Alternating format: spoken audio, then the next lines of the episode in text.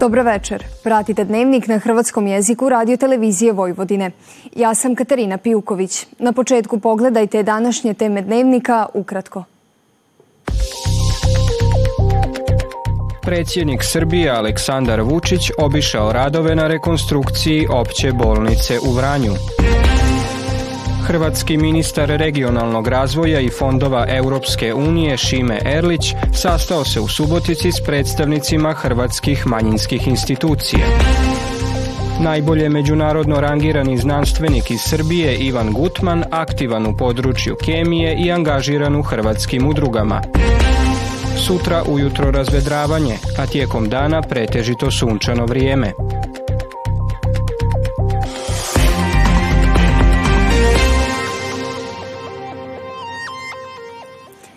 Predsjednik Srbije Aleksandar Vučić posjetio je danas Vranje gdje je obišao ginekološko-akušerski odjel koji se renovira u okviru radova na rekonstrukciji opće bolnice. Vučić je izjavio da je u 2023. godini u zdravstvo uloženo 4,4 milijarde eura, a da će u bolnicu u Vranju biti uloženo oko 26 milijuna eura, u Leskovcu s opremom i preko 50 milijuna eura, što su ogromna sredstva, ali se u tom smjeru mora razmišljati i kada je riječ o Kikindi, Somboru, Zrenjaninu, Vršcu, Pančevu i svim drugim mjestima i gradovima. Predsjednik je dodao i da očekuje da će isplata 500 tisuća dinara državne pomoći za rođenje prvog djeteta početi od 1. svibnja, zašto će biti neophodno da bude usvojen rebalans proračuna. Novosadski velesajam potpisao je protokol o partnerstvu i suradnji s Europskom unijom na 91. Međunarodnom poljoprivrednom sajmu, koji će se održati od 18. do 23. svibnja. Europska unija je Novosadski velesajam prepoznala kao važnu sajamsku kuću u ovom dijelu Europe i pokazala inicijativu da bude glavni partner. Emanuel Giofre, veleposlanik EU u Srbiji, naglasio je da je EU glavni investitor u području poljoprivrede u Srbiji, da gotovo polovica proizvoda završi na jedinstvenom tržištu Europske unije. Želimo osigurati da ta razmjena bude još lakša i bez prepreka. Za srpske poljoprivrednike otvoreno je preko IPARD programa 15 javnih poziva i potpisano više od 1400 ugovora, rekao je Žiofre. Ministrica rudarstva i energetike Dubravka Đedović-Handanović izjavila je danas da hakerski napad na EPS nije ugrozio proizvodnju struje u Srbiji, kao ni sigurnosne podatke, i da je taj napad više bio administrativne prirode.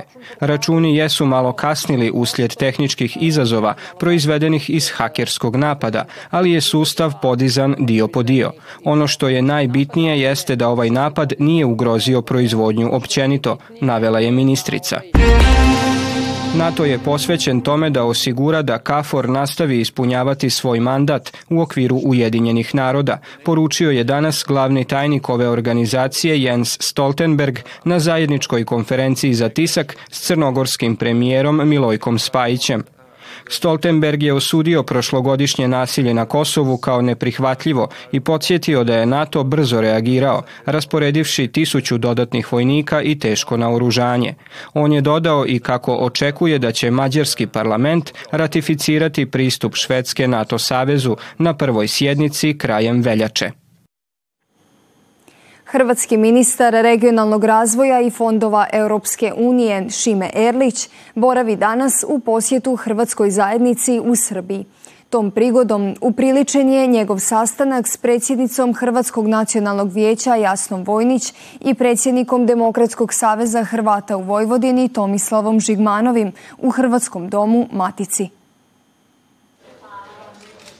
Na sastanku se razgovaralo o programu prekogranične suradnje Hrvatske i Srbije u vrijednosti od 1,5 milijuna eura, a koji ima za cilj gospodarsku, demografsku, socijalnu i društvenu revitalizaciju prekograničnog prostora s naglaskom na Hrvate u Srbiji.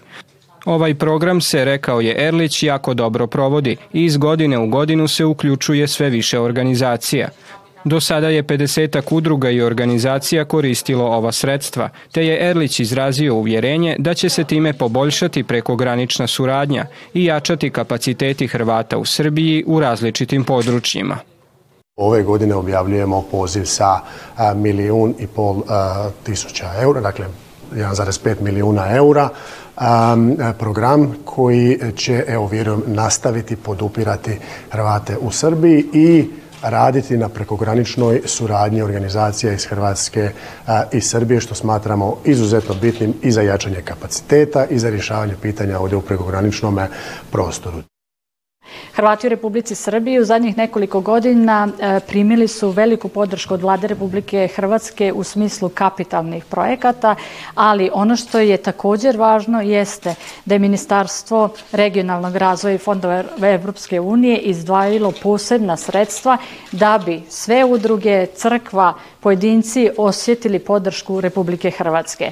Nama je cilj i politički i kada su u pitanju naše komunikacije prema vlastima u Republici Srbiji, da iz tih programa ne budemo isključeni, da naprotiv budemo zastupljeni u svim razinama lokalnih vlasti, u institucijama koje komuniciraju prekogranične programe, u e, regionalnim razvojnim agencijama, u fondovima čiji je osnivač autonomna pokrajina Vojvodina, da budemo vidljivi Nedavna dodjela priznanja zaslužnim pripadnicima Hrvatske zajednice bila je povod da se prisjetimo profesora Ivana Gutmana, kojemu je takva čast odana 2021. godine. Malo je naime poznata činjenica da je on godinama najbolje međunarodno rangirani znanstvenik iz Srbije i da iako u mirovini i dalje znanstveno djeluje i sudjeluje u radu nekih hrvatskih udruga. Profesora u mirovini Ivana Gutmana posjetili smo u Somboru, u kojemu je rođen 1947. u poduzetnoj bunjevačko-hrvatskoj obitelji. Pokazao je nemerodnu kuću u središtu grada. I tu sam odrastao i točno iz, iza ovog prozora se nalazi soba u kojoj sam ja proveo, ja sam tu spavao. Dakle, to je moja, bila baš moja soba. U ovoj kući negdje u dvorištu se nalazi jedna, jedna mala prostorija u kojoj sam ja imao moj prvi kemijski laboratorij. I u ovoj kući sam ja znači, pravio moje prve korake kao kemičar. Sklonost istraživanju i kemijskim pokusima odredila mu je životno opredjeljenje. Nakon osnovne škole gimnazije u Somboru završio je kemijski fakultet u Beogradu, a magistrirao je u Zagrebu. Nakon toga, gotovo cijeli radni vijek, 46 godina, proveo je kao profesor na PMF-u u Kragujevcu. Danas je u mirovini, ali i dalje radi u prilično neprikladnim uvjetima ovaj stol ispred mene, to je naš kuhinski stol i pol tog stola sam ja zauzeo i u njemu se nalazi moje računalo i ja ovdje se bavim znanstvenim radom živeći u Somboru. Činjenica je da ja radim pod ovim uvjetima koji nisu baš sjajni i možda bi se očekivalo da neki znanstvenik e, koji ima takvu reputaciju ima i bolje uvjete, međutim prvo ja radim i to je tako. Gutman o svojim postignućima govori skromno i nevoljko. Pojedini stručni i somborski portali bilježe da je član Srpske akademije znanosti i umjetnosti, da ima dva doktorata, da je autor 1500 znanstvenih radova, te da je na međunarodnoj razini najcitiraniji znanstvenik iz Srbije. Zbog tih postignuća i sudjelovanja u životu Hrvatske zajednice u Srbiji, Hrvatsko nacionalno vijeće ga je 2021. nagradilo priznanjem dr. Josip Andrić. Dakle, on je nešto na što može biti ponosna cijela zajednica. A ono što mi potenciramo jeste da zapravo svaku izvanrednost nagradimo. Znači, želimo reći da smo ponosni što je neko e, dio naše zajednice i što zapravo možemo nagraditi svakoga koji se potrudi u bilo kojoj oblasti. Gutman je izjavio kako je zahvalan na takvom priznanju, no dodaje da mu je od brojnih nagrada i počasti koje je primio najviše znači potpora suprug je Magde. Sada, posle više od 50 godina, ima sad već imamo, mi smo sad ušli u 52. godinu braka, dakle mogu reći da je to jako utjecalo na moj i rad i život i bez moje supruge ja ne bih bio niko i ništa. U znanosti, a vjerojatno ni u životu. Dakle, bez nje mene ne bi ni bilo. Ivan Gutman, član je Hrvatskog kulturno-umjetničkog društva Vladimir Nazor u Somboru i suradnik leksikona podunavskih Hrvata, Bunjevaca i Šokaca. Sudeći prema najavama prognostičara, na dolazeći vikend bit će topli, a oborine će izostati.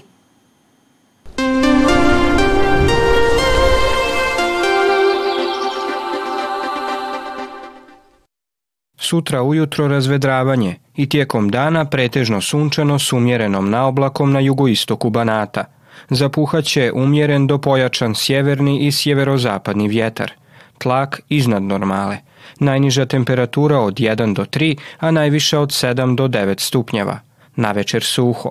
U nedjelju u Vojvodini hladnije, uz suho i promjenjivo oblačno vrijeme sa sunčanim razdobljima. Toliko u ovom izdanju dnevnika koji možete gledati i na zahtjev putem internetske stranice www.rtv.rs. Vidimo se sutra u isto vrijeme. Hvala na pozornosti i ugodan ostatak večeri.